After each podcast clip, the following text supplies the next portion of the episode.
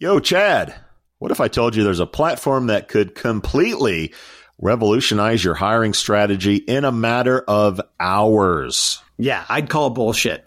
Well, it's not bullshit with A I for Jobs, powered by our friends at This Way Global. Okay, I'm listening. Uh, while everyone else is fishing in the same old talent pools, A I for Jobs can source over one hundred sixty million diverse candidate profiles.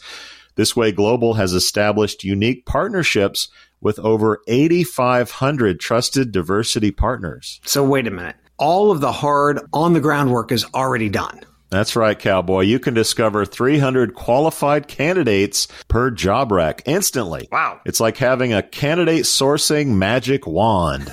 Dude, if you had a magic wand, you would have Mexican pizzas all day. Mmm. Uh, stop distracting me, Sowash. A I for Jobs advanced matching algorithm analyzes past applicants using trillions of historical matching events and over sixteen hundred data points. Now that is what A I should be doing, saving recruiters time on sourcing while they provide a white glove candidate experience.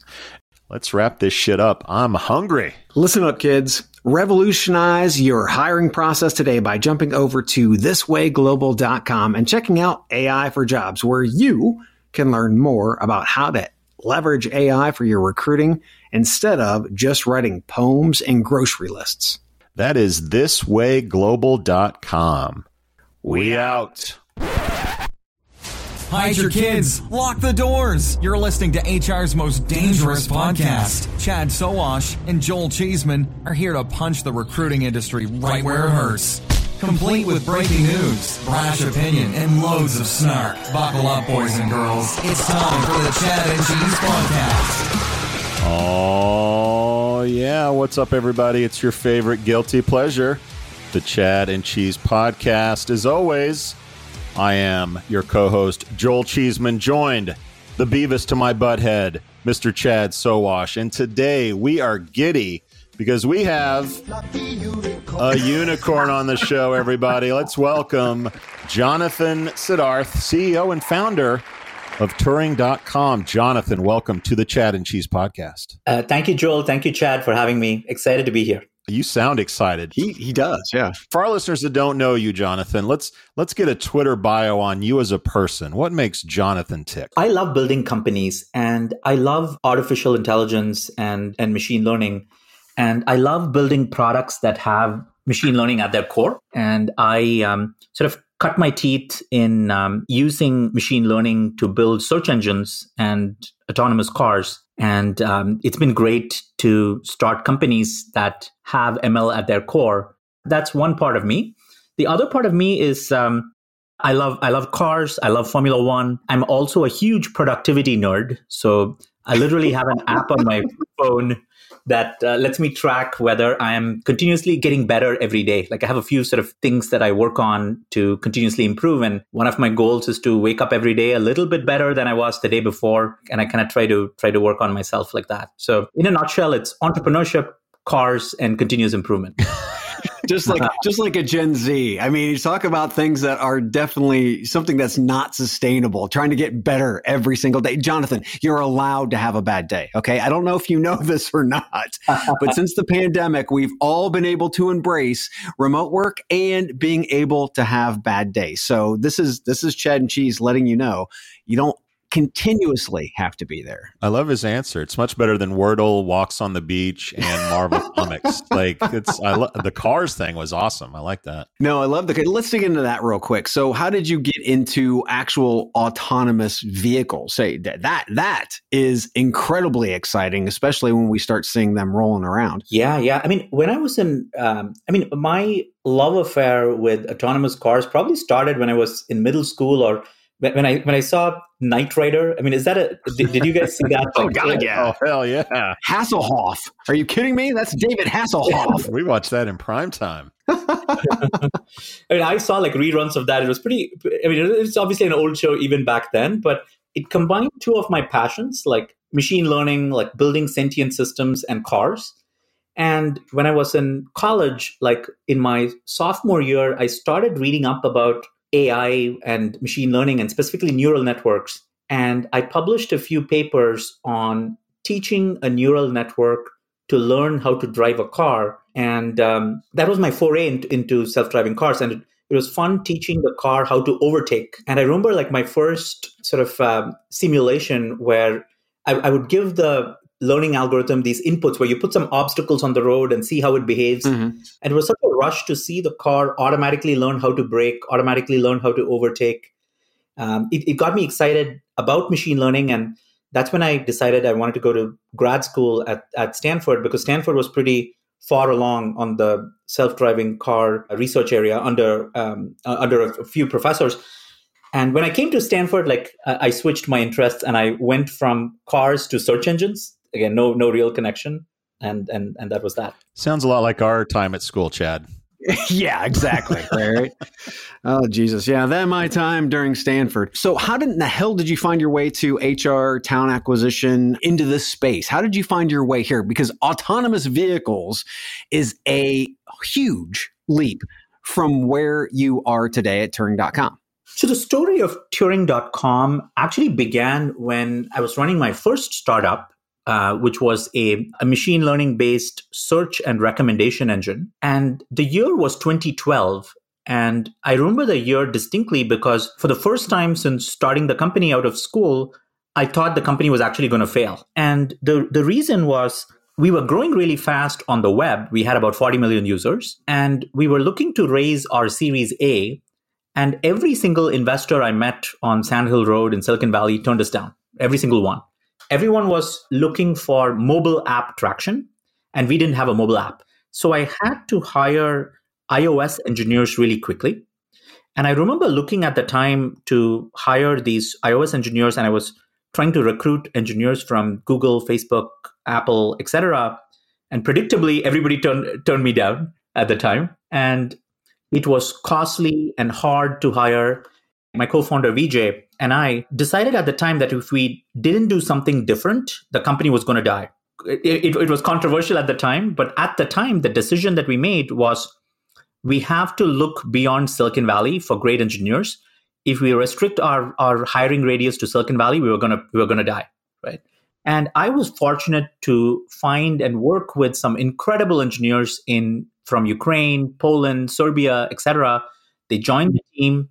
We launched V one of our iPhone app, which uh, won awards from Apple. It was rated by Apple as one of the best apps for content recommendations.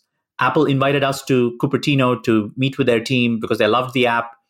And that was the hook, that the, the, a critical milestone that we needed to raise the Series A. The series, uh, uh, we, we were able to raise the Series A successfully. And the company eventually had a successful acquisition. After selling the company, I took some time off to recharge in twenty seventeen. As I was reflecting on uh, like what was the learning, biggest learning from my first startup, it was the decision to to go remote, to think beyond beyond Silicon Valley. And when I was looking to start my next company, I decided every company is gonna gonna need this. Every company is gonna gonna want to push a button and hire the best people from all over the world, regardless of where they are based. Uh, and that was the that that's kind of how I found my way to uh, way to Turing. And I teamed up with my co-founder for my first startup, and it's been it's been. guns blazing growth uh, since then. Always curious about the the genesis of the name. Obviously, I assume Alan Turing was the uh, the inspiration. Is there a connection there, or just an affection, or just it was a cute name that was available? There is a connection. You're right. Alan Turing is widely regarded as the father of computer science, the father of artificial intelligence. Many people know about the Turing test, where you can't distinguish a machine from a human uh, from from a, when you're just interacting across an interface. Yep. And with Turing, we use a lot of um, uh, machine learning under the hood to automatically find developers, evaluate developers, and match them to the right opportunities. And for our customers, it's like magic. There is, they push a button and they can spin up their engineering dream team from all over the world. And it's a combination of machine learning and human ingenuity working together where the lines are kind of blurred. Uh, so it felt like an homage a little bit to the Turing test. So that was reason number one. Reason number two was the Turing Award in computer science is the most prestigious award. I mean, it's it's the Oscars of uh, engineering, if you will. And we wanted a brand that was synonymous with excellence in engineering. We wanted, Turing's a place where the world's best engineers come to build their careers. So so so that was another another reason that worked. And the third most important reason, it was a domain name we could afford. Yeah.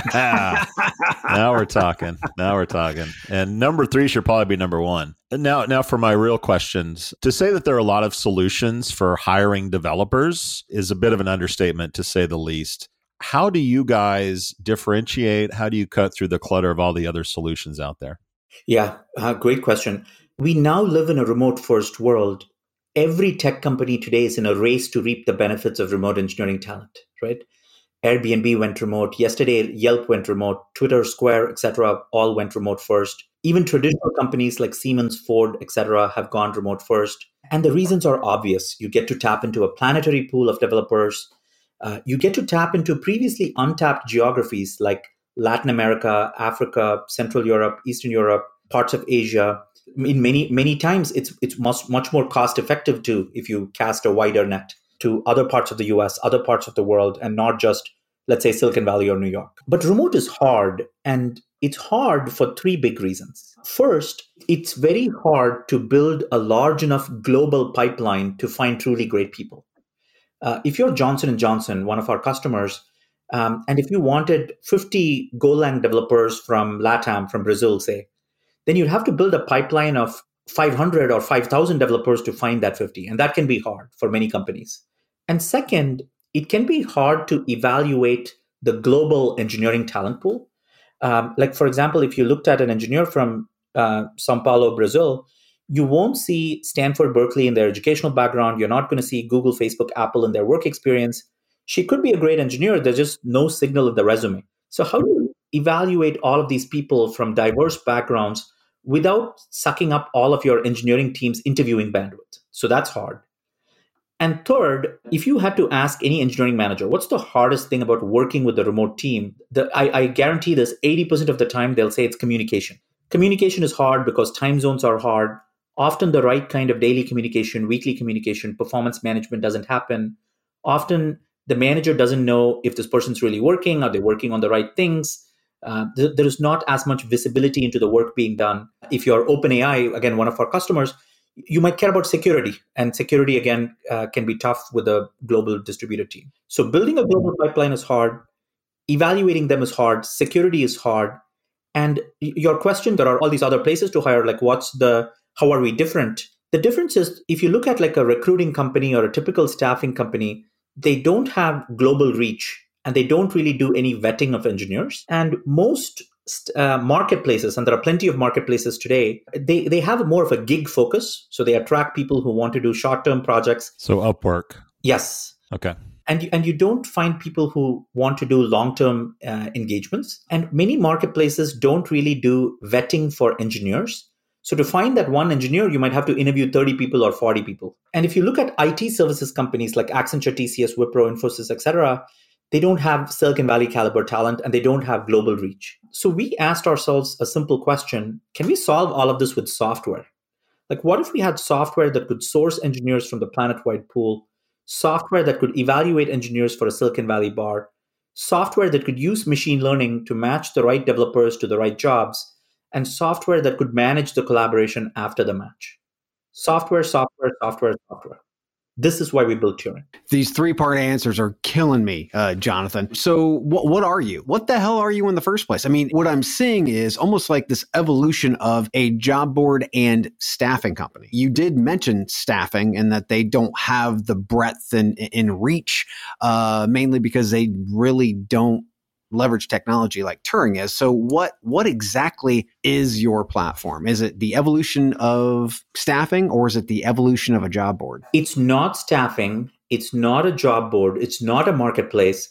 Turing's a new animal, and we call this category Talent Cloud. Uh, it's a distributed team of developers in the cloud that's sourced by software, vetted by software, matched by software, and managed by software. We actually don't fit into a box, and which which drives a lot of investors crazy because they try to figure us out. Like, are you a job board? Are you a staffing company? And we are neither. We are a talent cloud for software engineers. We predict there'll be talent clouds for many different verticals, maybe a talent cloud for lawyers or a talent cloud for podcasters. Good luck on that one. No one needs that. So quick question. How do companies pay? Do they pay on the placement? Do they pay on the posting of the job? How does a company actually engage and then pay for these wonderful, you know, Turing engineers? They pay by the month for developers they are working with. So the business model is a staffing business model. Okay. So there is a fixed price. For example, if you're typically a, a customer might work with, they might come to us and say, hey, Turing, can you give me five full stack developers, front-end React, back-end Node? And at a tech lead level, they work with the developer for a certain monthly rate. And, and that's how that works. To me, again, as I dig into this, I know everybody wants to be their own animal, but Jonathan, I'm going to break it to you here, buddy. You are the evolutionary step, which is good. Dude, staffing has been around forever. The beauty about what you guys are doing, it's an evolutionary step. It actually is a hell of a lot easier. It happens faster, right? And you can do something that actually has more of a broad reach. So as these investors start asking you these things, take a look at some of the EBITDA that some of these huge staffing organizations have, and then it's it's actually not a bad uh, not a bad model, especially when you superpower it with uh, with technology. Now, next question: you guys got uh, one hundred fifty-three million dollars in funding, right? That was the, the total. What did you say? Yeah, one point one billion dollars valuation. So, what are you guys doing with that cash? Are you looking to just get a better, deeper penetration into uh, the U S to try to get more jobs from U S companies? Or are you guys actually looking to expand? And if you are, what countries? Yeah, good question. And most recently, we'd, we'd opened up a safe at a four billion dollars valuation cap, which is oversubscribed, uh, which is where the company is today. Sorry, I had to I had to correct that. uh, I appreciate that. That's why we have you on. The founder in me, like the has to has to do that. Always be selling. What are we using the capital for? I would say the primary use of capital is to build an amazing product that can find the world's best developers at scale. There's a lot of software that goes into Turing to automatically vet these developers, automatically match them, automatically manage them through technology. And we are building a self-serve system where we want a, a person to be able to hire engineers and build their team without necessarily even speaking with somebody at Turing, right? Like almost like A W S, like you spin up servers in the cloud with A W S, you should be able to spin up your engineering team in the cloud. So a lot of the money is spent on product R and D. And other than that, it's to invest in building the world's best place for an engineer to work at. Like we care deeply about great engineers, great engineering. We we we do a lot of work on L and D, other programs to make sure like engineers feel like Turing's a place where they can grow their career. And we are expanding aggressively. Like we're expanding, like we want to support developers from all over the U S as well. Like a developer from uh, Kansas should have access to the same opportunity as a developer from Palo Alto. Will they get paid the same? Uh, they, they won't get paid exactly the same as somebody in, in Palo Alto. It would be based on their their experience level, their their tech stack. Um, and we, we do geo adjust, geo adjust uh, a little bit. Okay, listener, how can you help your employees become more productive? I have answers. How about automating manual and repetitive tasks, giving meaning to data, then allowing that data to actually drive decisions? And how about matching people to your jobs quicker? Well, wait, the Chat and Cheese has a new L L M? No, Cheeseman, I'm talking about TextKernel. Ah, okay, that makes more sense. What I'm hearing is the groundbreaking concept of, wait for it, yeah, simplicity. Seriously, though, seriously. TextKernel cuts through the complexities like a tortilla chip through some hot nacho cheese. Oh, my God. Really? Nacho references already. Anyways, yeah. TextKernel brings efficiency and productivity to your operations. TextKernel seamlessly unifies your tools and data to drive efficiencies and success. TextKernel is creating new opportunities for your recruitment journey. Kind of like adding guac to my barbacoa burrito. Oh, my God. How about extracting meaningful insights from data? I mean, that that's something. Swiftly matching yeah. people with jobs, automating repetitive tasks. Who knew such advanced concepts were even possible in the land of human resources? Uh, we did, Chad. We did. Dude, wrap it up. I'm a little hungry. Imagine that. Uh, okay, listener, get ready to use today's tech to drive efficiencies and productivity. Visit text kernel dot com. That's T E X T K E R N E L dot com. Mmm, nachos. Okay, so if they have the same exact, let's say, Uh, credentials as the individual in Silicon Valley, do they get paid the same? We do geo-adjust, uh, Chad. Honestly, the way it works is we we have a conversation with the developer. We ask them, hey, what will it take for you to work on Turing? And they would quote us a price, right? They would quote us a rate. Hey, here's how much I need to get paid for me to leave my current job and, and join Turing. And typically what they what they come up with is something that's twenty to thirty percent more money than they're currently making. And they get one hundred percent of the money that they that they negotiate with us when they do that. And we charge customers on top of that to cover our costs. You know, it's ne- it's not perfect. Like, for example, I'll give you a specific example. If you are working on um, computer vision algorithms to build machine learning systems on using TensorFlow, and you're at an engineering manager level, so much more senior than an I C, you'll get paid a lot more than, let's say, a front-end developer who's uh, who's a Vue.js uh, developer operating at an I C level. So there are variables that go into it too. Totally get it. The, the, the question is around pay equity. The developer community is a bro community, and it is way off with regard to actual pay equity. Yeah, I'm sure you guys know that. So when you start talking about negotiating their own rates, that automatically sends uh, alarm bells off in my brain saying that more than likely women in the Turing platform are getting paid less than men for doing the exact same job. We, uh, to be honest, like we haven't We, we don't have data uh, on that right now that would that would support support that that hypothesis. For, the way we think about it is we have to make sure that Turing is a step up for that developer that we reach compared to the current current opportunities that we have, and we're going to do our best to give them that step up. If we are not able to give them that step up, they won't join us. They'll they'll stay at their current jobs and do what they're doing. We have to earn their trust to to come to Turing.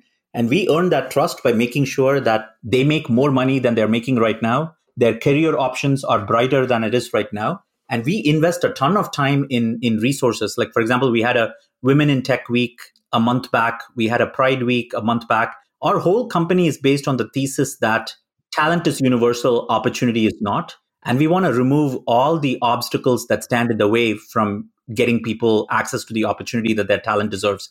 The first obstacle is geography. People who won the geo lottery and are here in Silicon Valley, here in here in New York, there are plenty of other obstacles, and we want to level the playing field for people. Okay, so uh, around that, wouldn't it gain more trust from the community? And this is what we've heard from uh, developers all over the world, why they use certain platforms is because of transparency and trust, right? So the trust piece, I, I, I totally feel you, but I feel like they will actually trust you more if there was transparency in the system. So therefore, we could ensure that we actually have e- equity across the board. How would you, uh, and, and this, this is super interesting, and I'm asking you to learn further. If you were building a system like that, like how would you ensure that uh, that transparency? How would you design it? Aggregate data around actual job titles. Job titles that have the same uh, requirements. And then you would be able to give the community an idea of what that pay rate would be for that specific type of job, and if you met those requirements, right? We're talking about aggregate data. I'm not trying to find out exactly what Joel's getting paid, but from a transparency standpoint, as we're seeing, I mean, the government is is even starting to tell either whether it's state or, or we're looking at prospectively federal federally that salaries need to be on jobs, right? So if you can be more transparent and provide that aggregate data, landscape data, don't you think that would provide more of a, a push for trust? Th- that's super interesting. And how would you slice that data? Like what columns would you have? Like you would have title and salary. Would you have geography as well? Personally, I think if you're doing the same job as somebody in Silicon Valley, the exact same job, there's no reason why you shouldn't be paid the exact same rate. That's my personal opinion. But when we take a look at, first and foremost, gender, then we also take a look at, yes, regions, so that these individuals would understand if they're in Kansas, they're probably going to get screwed. But but being able to take a look at gender, ethnicity, uh, not to mention also, you know, all over the world, the, the, the actual, where the developers are at, where they're getting paid, uh, those types of things. That's super interesting. Like definitely something for us to think about. Like we, we probably have access to, to some of that data for sure. And do you see any other, like, are there any companies that you, I mean, you, I'm sure you track the space. I'm curious, have you seen any comp- any other company do this? Well, what we're starting to see is we're starting to see a couple of things with regard to uh, regulation, uh, whether it's starting at the state level first, right? And, and then we have companies who are actually leading and talking about equity, which we talked about, and then also transparency. So we're starting to see companies doing this and then driving uh, other organizations like, um, I think it's uh, Symbio. Is that is that the one, Joel, where they have, it's actually a pay equity platform? I don't recall. Symbio. I believe so. Anyway, yeah, there are plenty that, within the landscape. This is an issue. Everybody understands it's an issue, especially in the developer community. So to be able to have such a powerful platform like Turing to be able to help in transparency and equity, uh, I think would be would be one hell of a step forward. Yeah, that's a great idea, Chad. Like I'll, I'll definitely look into that. And like one thing that I love about Turing is if you look at, I mean, you you spoke a little bit about, you hinted at this a little bit in terms of potential bias in some of these systems. If you look at interviewing today, right, like interviewing, it's a highly biased, sexist, ageist, in many cases, broken system. It's inconsistent, non-scientific, and subject to all sorts of uh, noise, right? Some people have, some some teams have great interviewers, some people have not so good interviewers. Highly variable, and it's sort of a flip of the coin in many cases. So, I mean, how many great people do we know who flub interviews, right? Like the there's, there's just so much, so many issues with that. One of our goals with Turing is to take that sort of manual, subjective, bias-ridden process and try to have it be something much more objective, data-driven, consistent, but through an automated vetting process. And for the longest time, like we actually, we were...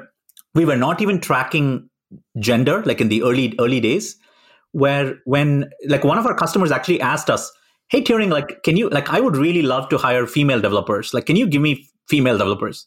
And we were stuck at the time because we actually couldn't search our database by gender. We weren't even asking for that.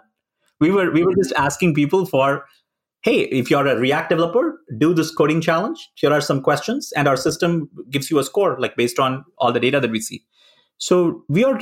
I, I, w- I would say there is a long way to go to build a more um, equitable, fair system. And I think as an industry, we can do a lot better.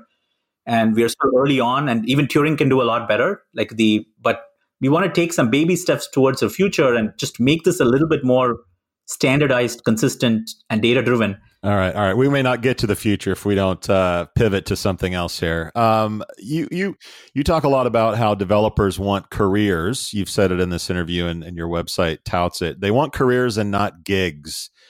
Do you have any data to back that up, or is it mostly anecdotal? Uh, we have a ton of data to back that up. Like we do these town halls where we ask people what they want in a in a platform like Turing. If you look at it like a hierarchy of needs. At the base of the pyramid, what people want is more money and greater financial stability. They don't want to be hunting for gigs constantly. A, de- a developer does not want to do marketing. And unfortunately, on many marketplaces, that's kind of what they have to do. They have to keep keep around. They would like some support there. Developers historically also don't love interviewing. So often many developers are stuck in jobs that they don't particularly like because they just don't want to go through the hassle of preparing for a couple of months, interviewing in ten places and joining. So they loved a, a, a system where you get vetted once, and then there is a team that's working with you to help you get matched continuously, so you don't have to worry about worry about that. And one level above is they care about working on interesting products with the la- with the latest tech stacks. If you're a machine learning engineer, you want to be working on TensorFlow, PyTorch. You want to be solving computer vision problems. Uh, speech recognition problems, deep use building deep learning systems, things like that. So they care about the interestingness of the work. That's one level up the pyramid. One more level up the pyramid is they want to work with great people. And we are so fortunate in Silicon Valley, New York, places like that. We we we are surrounded by great tech companies working with great people. But if if you were born in in you know, a, a small town one hundred miles from Buenos Aires, Argentina, there might be two tech companies where you are. And they love that with, with platforms like Turing, they get to work with companies like uh, Johnson and Johnson, Rivian, Coinbase, OpenAI, like all of these, Pepsi, these well-known companies. So they love that they're working with great people who, again, help help accelerate their career. And one more level up the pyramid is engineers love getting better at their craft. They want to keep getting better, keep improving. And they like that, uh, that at platforms like Turing, we give them access to resources to help improve their soft skills, help improve their communication skills, uh, help improve their interviewing skills, help improve how they talk about themselves in an interview, build a resume. Um, we, we do mentorship, like on how you can become, from an I C, how can you become a tech lead? How can you become a tech lead manager? And these are all things that engineers at Google, Apple, Facebook, Amazon used to have access to.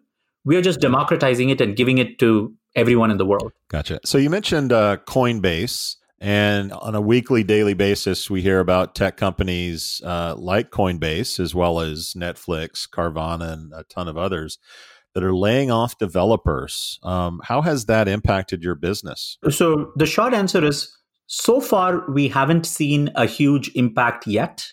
However, we anticipate that there will be an impact over the next six months, twelve months, maybe more. I don't have a crystal ball. No, nobody does.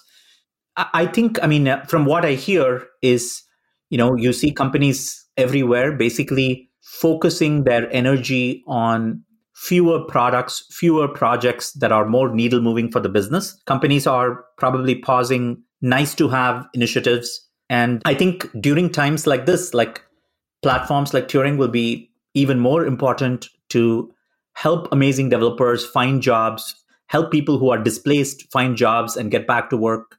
Yeah, so the short answer is we haven't seen an impact yet, uh, although we do.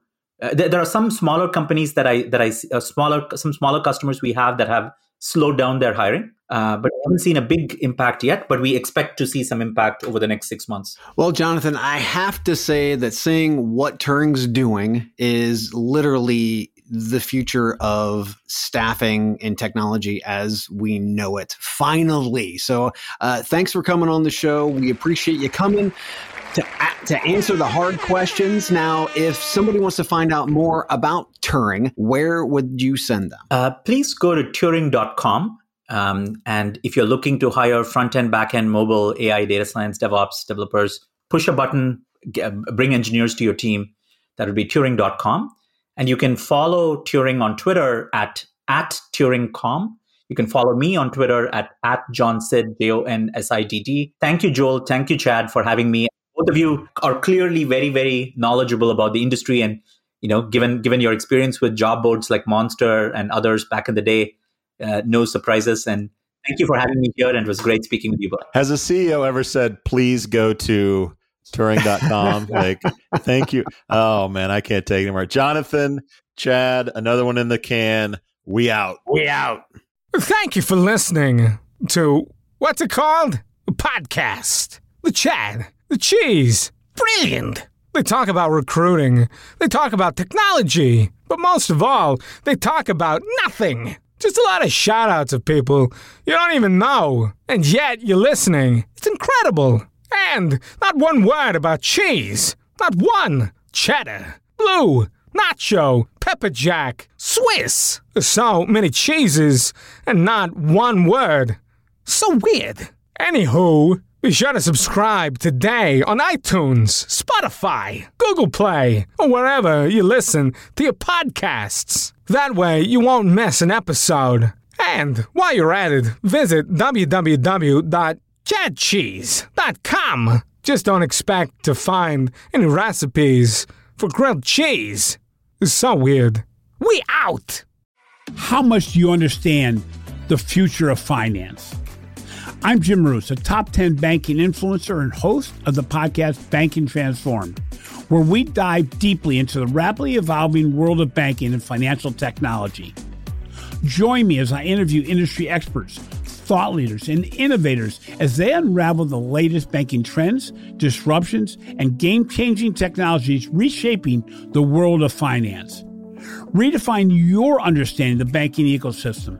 Subscribe now to Banking Transform, available wherever you get your podcast and now available on YouTube.